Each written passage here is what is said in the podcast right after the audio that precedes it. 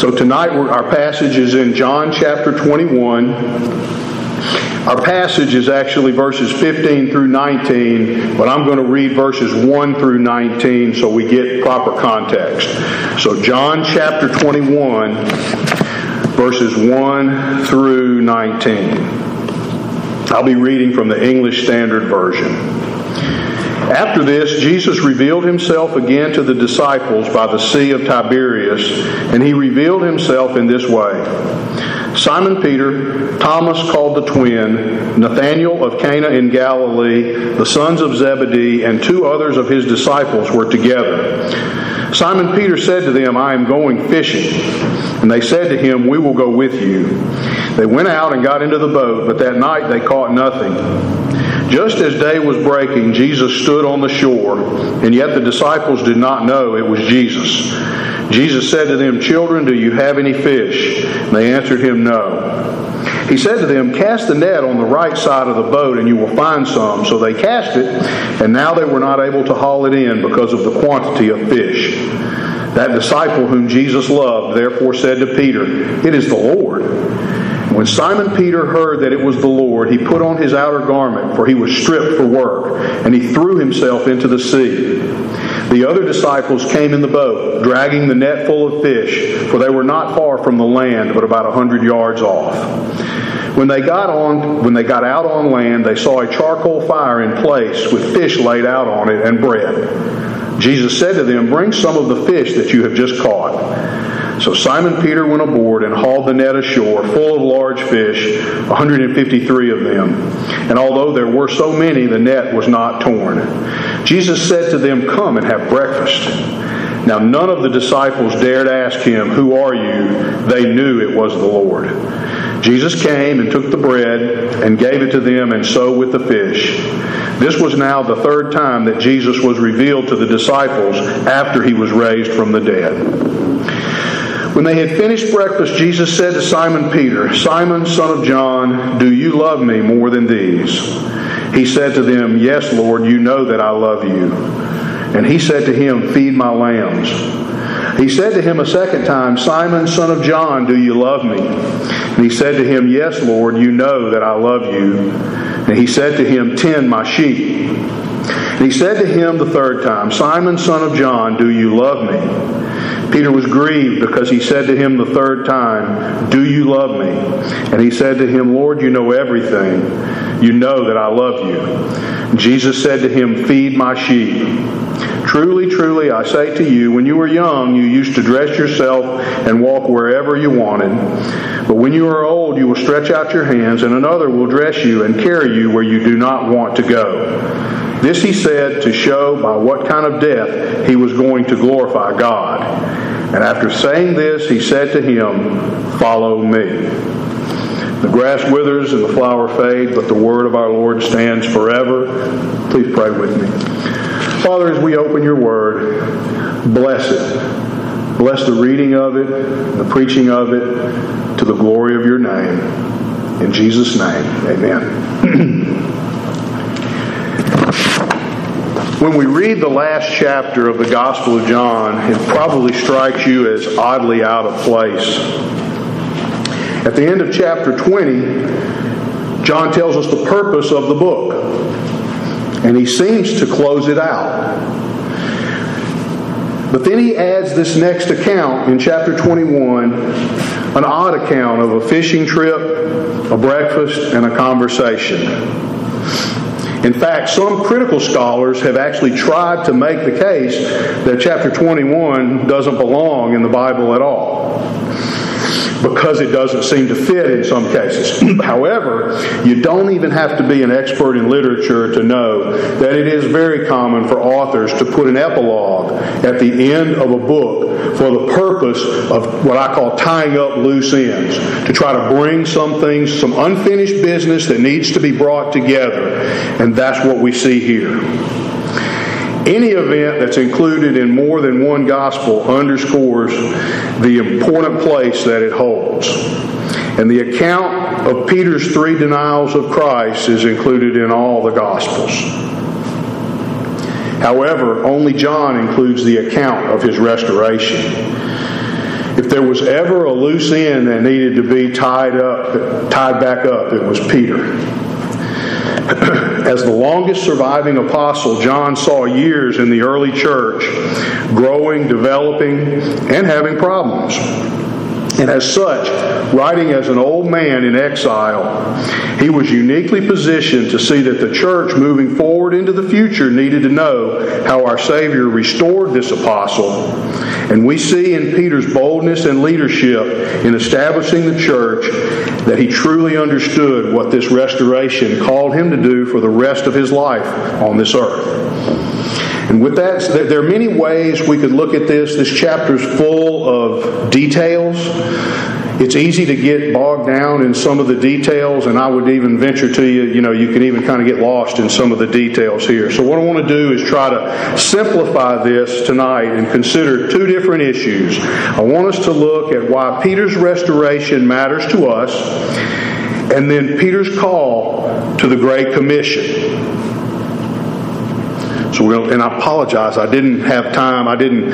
I'm actually recycling a sermon I've done before and making some modifications to it. I didn't, and I, in the essence of time, and I didn't have time to prepare an outline for you. So if you're taking notes, you just use the back of your thing there. But I don't have an outline already pre-prepared.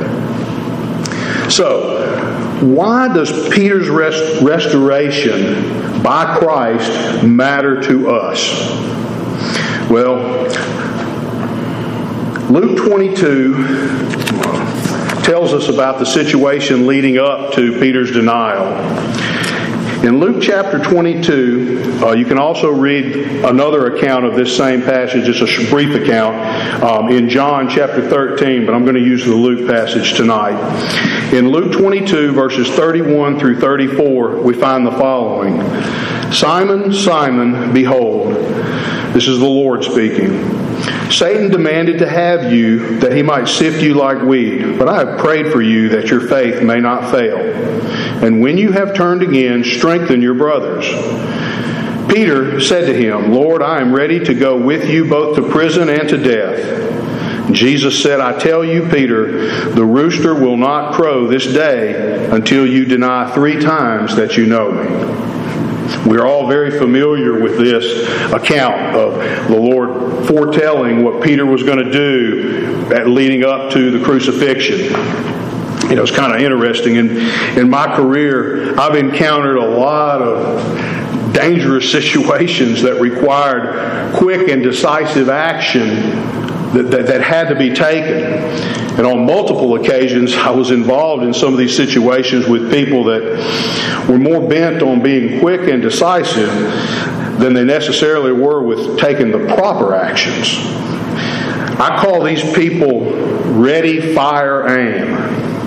And that's kind of the way Peter is. Peter was kind of a ready, fire, aim guy. Okay, you know, you, he was he was ready to go, and he went before he might think about where it was he really what he should have done, what where he was really needed to go. He was indeed a ready fire aim, and we noted this as he brags to Jesus about how he's going to be faithful to the end, to the prison, to the death, and then we know what happens from there.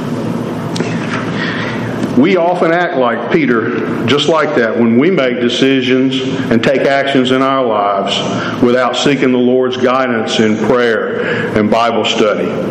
We're very much like that. We all, I think, have a tendency to be ready, fire, aim people.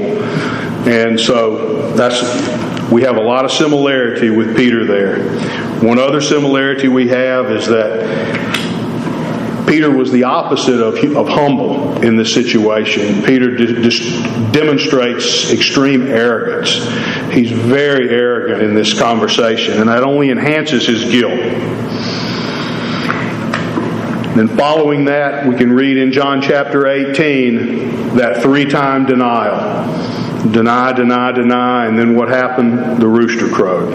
And he was reminded of what he had done and how the Lord had told him that. Peter is unabashedly called out in Scripture to be an arrogant and repeat offender.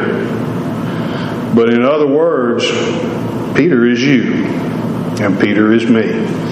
We're all like Peter. We're all repeat and arrogant offenders. And it matters because it demonstrates the gospel message of God's great love for sinners. If you read in First chapter, uh, First Timothy, chapter one, I'm going to read verses 12 through 16. Paul speaking to Timothy. I thank him who has given me strength, Christ Jesus our Lord, because he judged me faithful, appointing me to his service, though formerly I was a blasphemer, persecutor, and insolent opponent. But I received mercy because I had acted ignorantly in unbelief, and the grace of our Lord overflowed for me with the faith and love that are in Christ Jesus. The saying is trustworthy and deserving of full acceptance that Christ Jesus came into the world to save sinners, of whom I am the foremost. But I received mercy for the, this reason, that in me, as the foremost, Jesus Christ might display his perfect patience as an example to those who were to believe in him for eternal life. So Paul gives us, Paul and Peter and Paul were very similar. They both did some very egregious things. They sinned egregiously against our Lord, and yet He restored them. And not only did He restore them, but certainly arguably two of, uh, two of the greatest used servants, you know, throughout history. Certainly two of the greatest apostles, okay, and how the Lord used them. But they were both reprobate sinners saved by grace. So Peter's restoration matters because we're just like him we need to be restored as well. And so, the question we need to ask ourselves when we think about why this matters and why the gospel message is important is do, we need to look to see do our lives demonstrate our appreciation for God's remarkable grace that He's shown to us? And are we genuinely repentant of our own sin, just like Peter and Paul were in their own lives? Second thing I wanted to talk about, or wanted to examine a little bit briefly tonight, is Peter's call to the Great Commission within this text. So, what we see here is, is in John, let me back up to John 21. So when Jesus gets Peter to the side, he asks him if he loves him three times, and then he tells him to feed my sheep three times, okay? Well, feed my sheep, if we were to take the Great Commission as we would find in Matthew chapter 28, where he says, Go, make disciples, okay? Well, feed my sheep, that's making disciples, okay? So Peter was called by Jesus to make disciples, and he was called to feed my sheep. We see the Great Commission right here in the text by the three times question and answer if you love me, then feed my sheep. The three, three affirmations of if you love me, feed my sheep, follow the three denials of Peter prior to the crucifixion. So, but what you might say to that tonight is you might answer me by saying something like, But Russell, I'm not the great apostle Peter. This doesn't apply to me.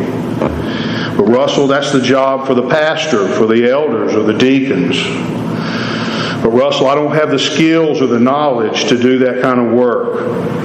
But Russell, but Russell, but Russell. There's a lot of excuses that we can make not to follow the Great Commission. But as we see the commission displayed in Jesus' restoration of Peter, we can look at many passages of Scripture that talk to each and every one of us about how we should follow the Great Commission in our lives. We could go to Ephesians 4, verses 12 through 16, where the church is described as the body of Christ, with each member having a part and a role. You can support through prayer and giving very important and often under under uh, underappreciated efforts. Okay, we had a great sermon this morning on prayer at Bailey and how we need to be persistent in our prayers, okay?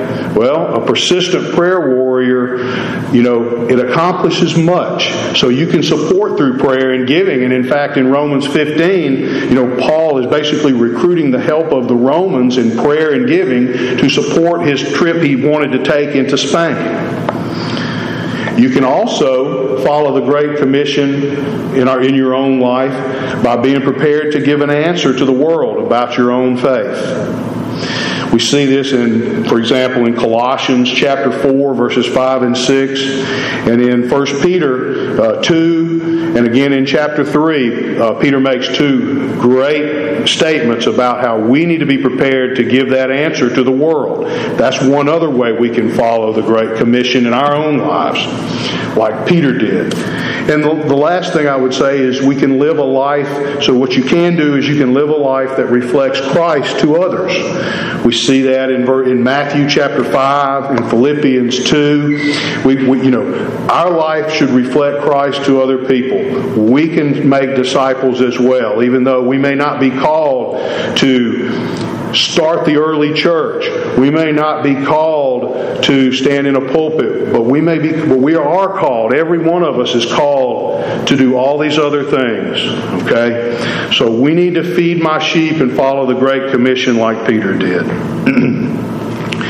The other part of the Great Commission that we see in the passage here is, is when Jesus says, Follow me. And so that would be the equivalent in the Matthew 28 Great Commission where he says, Go. That's what Jesus is telling, telling Peter here when he says, Follow me. He's telling him to go. Wherever it is that I send you, you go. And so, but going can be difficult.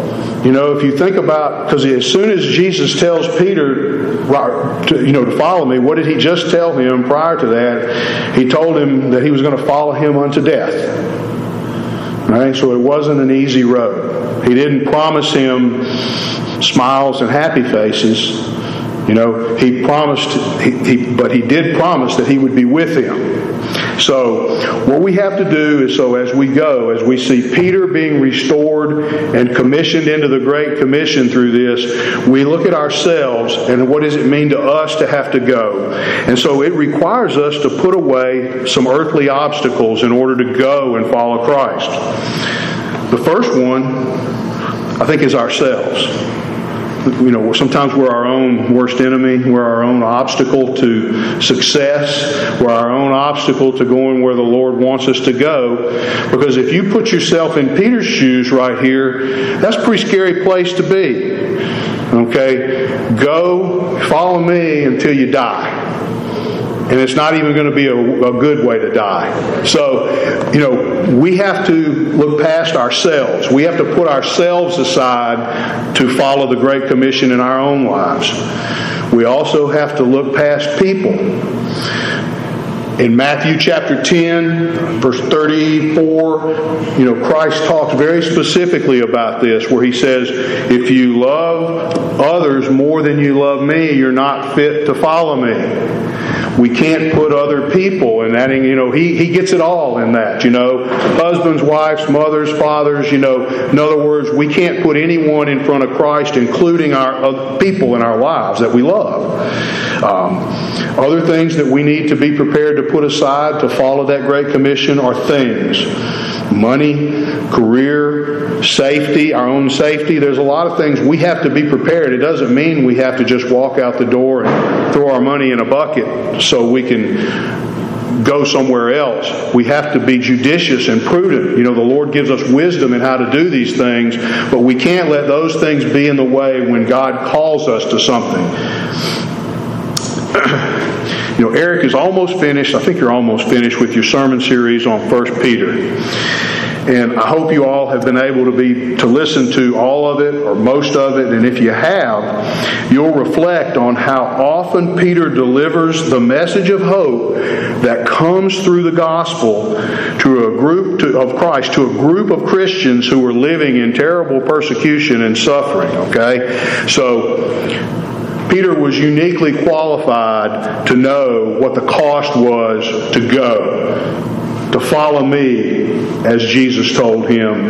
Peter understood that, and we've seen that as he's as Eric has um, brought that brought that out. So, so Peter, Peter's restoration matters to us because it shows us the gospel and it demonstrates the Great Commission, and we see how Peter it happened, how Peter did that in his life as we read the book of Acts, and then we can there are all of there are ways for each and every one of us to take that in our own life and follow that out.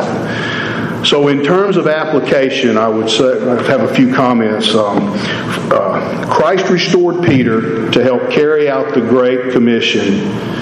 Did Peter get it? You bet he did, warts and all, and the biblical record proves it. When we see what Peter and the other disciples did, the record's really clear. They were a confused group of disciples for the three years they were on earth with Christ. But after Christ commissioned and um, restored Peter, there wasn't a lot of confusion after that. They knew what the mission was and they, they, they didn't let anything get in their way.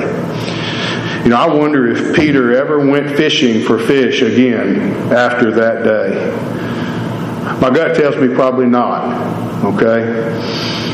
Even though he was a fisherman, he really probably took up the call at that point. I can only imagine him thinking of Christ when he called him, saying, I'm going to make you fishers of men. I bet you he never forgot that. After I bet, I, I really believe that's the last day he ever went fishing. Okay. All Christians are restored for a purpose. Christ restores us when we believe in Him and, and, and follow Him just like He did Peter. And the Great Commission was not given as a task for the pastor alone. Each, every single one of us has a task and a part in carrying that out. How has God's saving grace in your life changed you? Ask yourself, are you fulfilling the Great Commission that God has given to you? The last thing I was going to say in terms of application is I want to ask you if you're looking, I'm going to ask you a question. Are you looking for what I call the charcoal fires that God has placed in your life to teach you? Good. I see a few puzzled faces, and that's what I was hoping. if you look back to John chapter 18, you can just listen. I'm going to read it to you. It's John chapter 18. I'm going to read to you verse 16 through 18. But Peter stood outside at the door. So the other disciple, who was known to the high priest, went out and spoke to the servant girl who kept watch at the door and brought Peter in. The servant girl at the door said to Peter, You also are not one of the man's disciples, are you? And he said, I am not. Now the servants and officers had made a charcoal fire because it was cold and they were standing and warming themselves. Peter also was with them, standing and warming himself flip over to chapter 21, where I read earlier. In verse 9, it says, When they got out on land, they saw a charcoal fire in place with fish laid out on it and bread. The Greek word for charcoal is called anthracite. So if you follow, uh, there's a coal called, there's a particular type of coal called anthracite. Okay, and that's where that word comes from. it's the only place in the New Testament that those words are used. The night that Peter betrayed Christ the three times, he did it by the same kind of fire that Christ had prepared for him when he came to restore him that day when they were fishing, that morning. And what this does is, is it shows, you know, there's a lot of ways, it shows a lot of things. Jesus could have done a lot with that. He could have brought Peter over here because you have to know that this is not an accident, that he did this the same way. And he could have brought Peter in and pulled him over here, and he could have just dog stomped him, all right?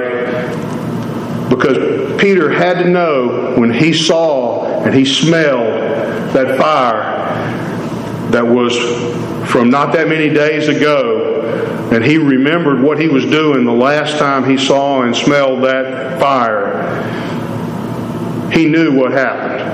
And the Lord didn't, He brought him in and He used this as part of His effort and part of His actions to restore Peter. I was, uh, some of us have these same kind of memories in our own lives sights, sounds, smells, things that happen to us, and then later, you know, we, we remember things from that. And the Lord uses this in a very gentle and caring way because He brings Peter into that same fire that he, that he was standing by when he was denying Christ and sending him off, taking, doing his part to send him off to the cross. But instead of browbeating him, he brought him in so that Peter could see his sin. It was all there. There was no way to hide from it. He saw it. The Lord saw it. He knew what he, the Lord was saying to him when he had when he was standing there by this fire. And yet Jesus took him in and he brings him in and he says, "Do you love me?" Yes, I love you. Feed my sheep. Okay. He brings him in and restores him and uh, I was looking for an example of kind of how to explain this, and I'm not fond of just going out to the internet and looking for stuff on Bible verses because I'm always concerned about the sources that I come to. But I found this source, and I can't vouch for it. Uh, in a big way, but I have to acknowledge the person because I didn't invent this. But his name was Phil Ware. He has a website called heartlight.com. and he was talking about this passage, and I was trying to kind of find a way to explain it. And he just has a beautiful way of saying what happened here. He says, in cornbread English, John is telling us that the smell of a charcoal fire evoked the memory of Peter's three denials until it was supplanted by the memory of Peter's restoration by the Lord in front of a charcoal fire. I like that cornbread English thing. I can appreciate that. I can understand that. So that's a picture of what's happening. And I was trying to, you know, so some of you the Lord may use a passage of Scripture that you've read at a particular time in your life that has a meaning, a, particular meaning to you, and you'll, you'll, you'll read it at a certain time. You'll hear someone talk about it. You'll hear it preached from a pulpit. Those things come back to you, and the Lord can use those same type of things with us just like he used that charcoal fire with Peter that, that, that morning, okay? And I was trying to think of another way that, that we might see that kind of thing, see that thing and how that would work. And the closest thing that I could come to, and I'm, I'm almost scared to, to say this, but I'm going to say it anyway, but I, I see this same parallel in the sacraments. When we look at the Lord's Supper and at baptism, we see the signs and symbols. You know, the Lord speaks to us in these signs and symbols when we take the bread and the wine and it, look, you smell it, you taste it, all right? That, you know, it, there's, it's signs and symbols of His body and His blood. And in baptism, you know, when the water is sprinkled, we see the cleansing, okay? The cleansing, you know, that, that is provided through salvation. And these things are signs signs and symbols of those things, and I, I feel like there's probably a parallel here, or there could be a parallel, you know, as to when we see how the Lord gently deals with Peter over a charcoal fire that had the memories of the worst thing he ever did on this earth and yet then he brought from that the memories, you know, of being brought back into fellowship with Christ. I can only imagine what that was like for him the rest of his life. Okay, so anyway, it, so I guess the question I want to leave you with there is: Are you looking for the charcoal fires that God has placed in your life to teach you? We're about to sing a closing hymn, and I'm shameless when it comes to hymns by Philip Bliss, and this is one of my favorites. It's called Let the Lower Lights Be Burning. It's a song that talks about God's mercy being the great light. But the lighthouses down along the shore that provide the light to save the sailors from crashing into the rocks is us. We are to be a reflection of God's great light to those we encounter in our lives. This is how God works. This is God's will for us to reflect His light to others. It's a wonderful picture of the Great Commission in action, and I encourage you to think about this while we sing. Let's, let's pray. Father in heaven, thank you for your word. I thank you that you speak to us in ways that we can understand. And thank you that you love us. That I thank you for the picture of Peter being restored to fellowship with you. Think about what that meant in his life. And I just pray that you'd help each of us to take that same picture forward from here, bring it out into our lives, and help us to live out the Great Commission to the people in our lives that you bring us in contact with. In Christ's name, amen.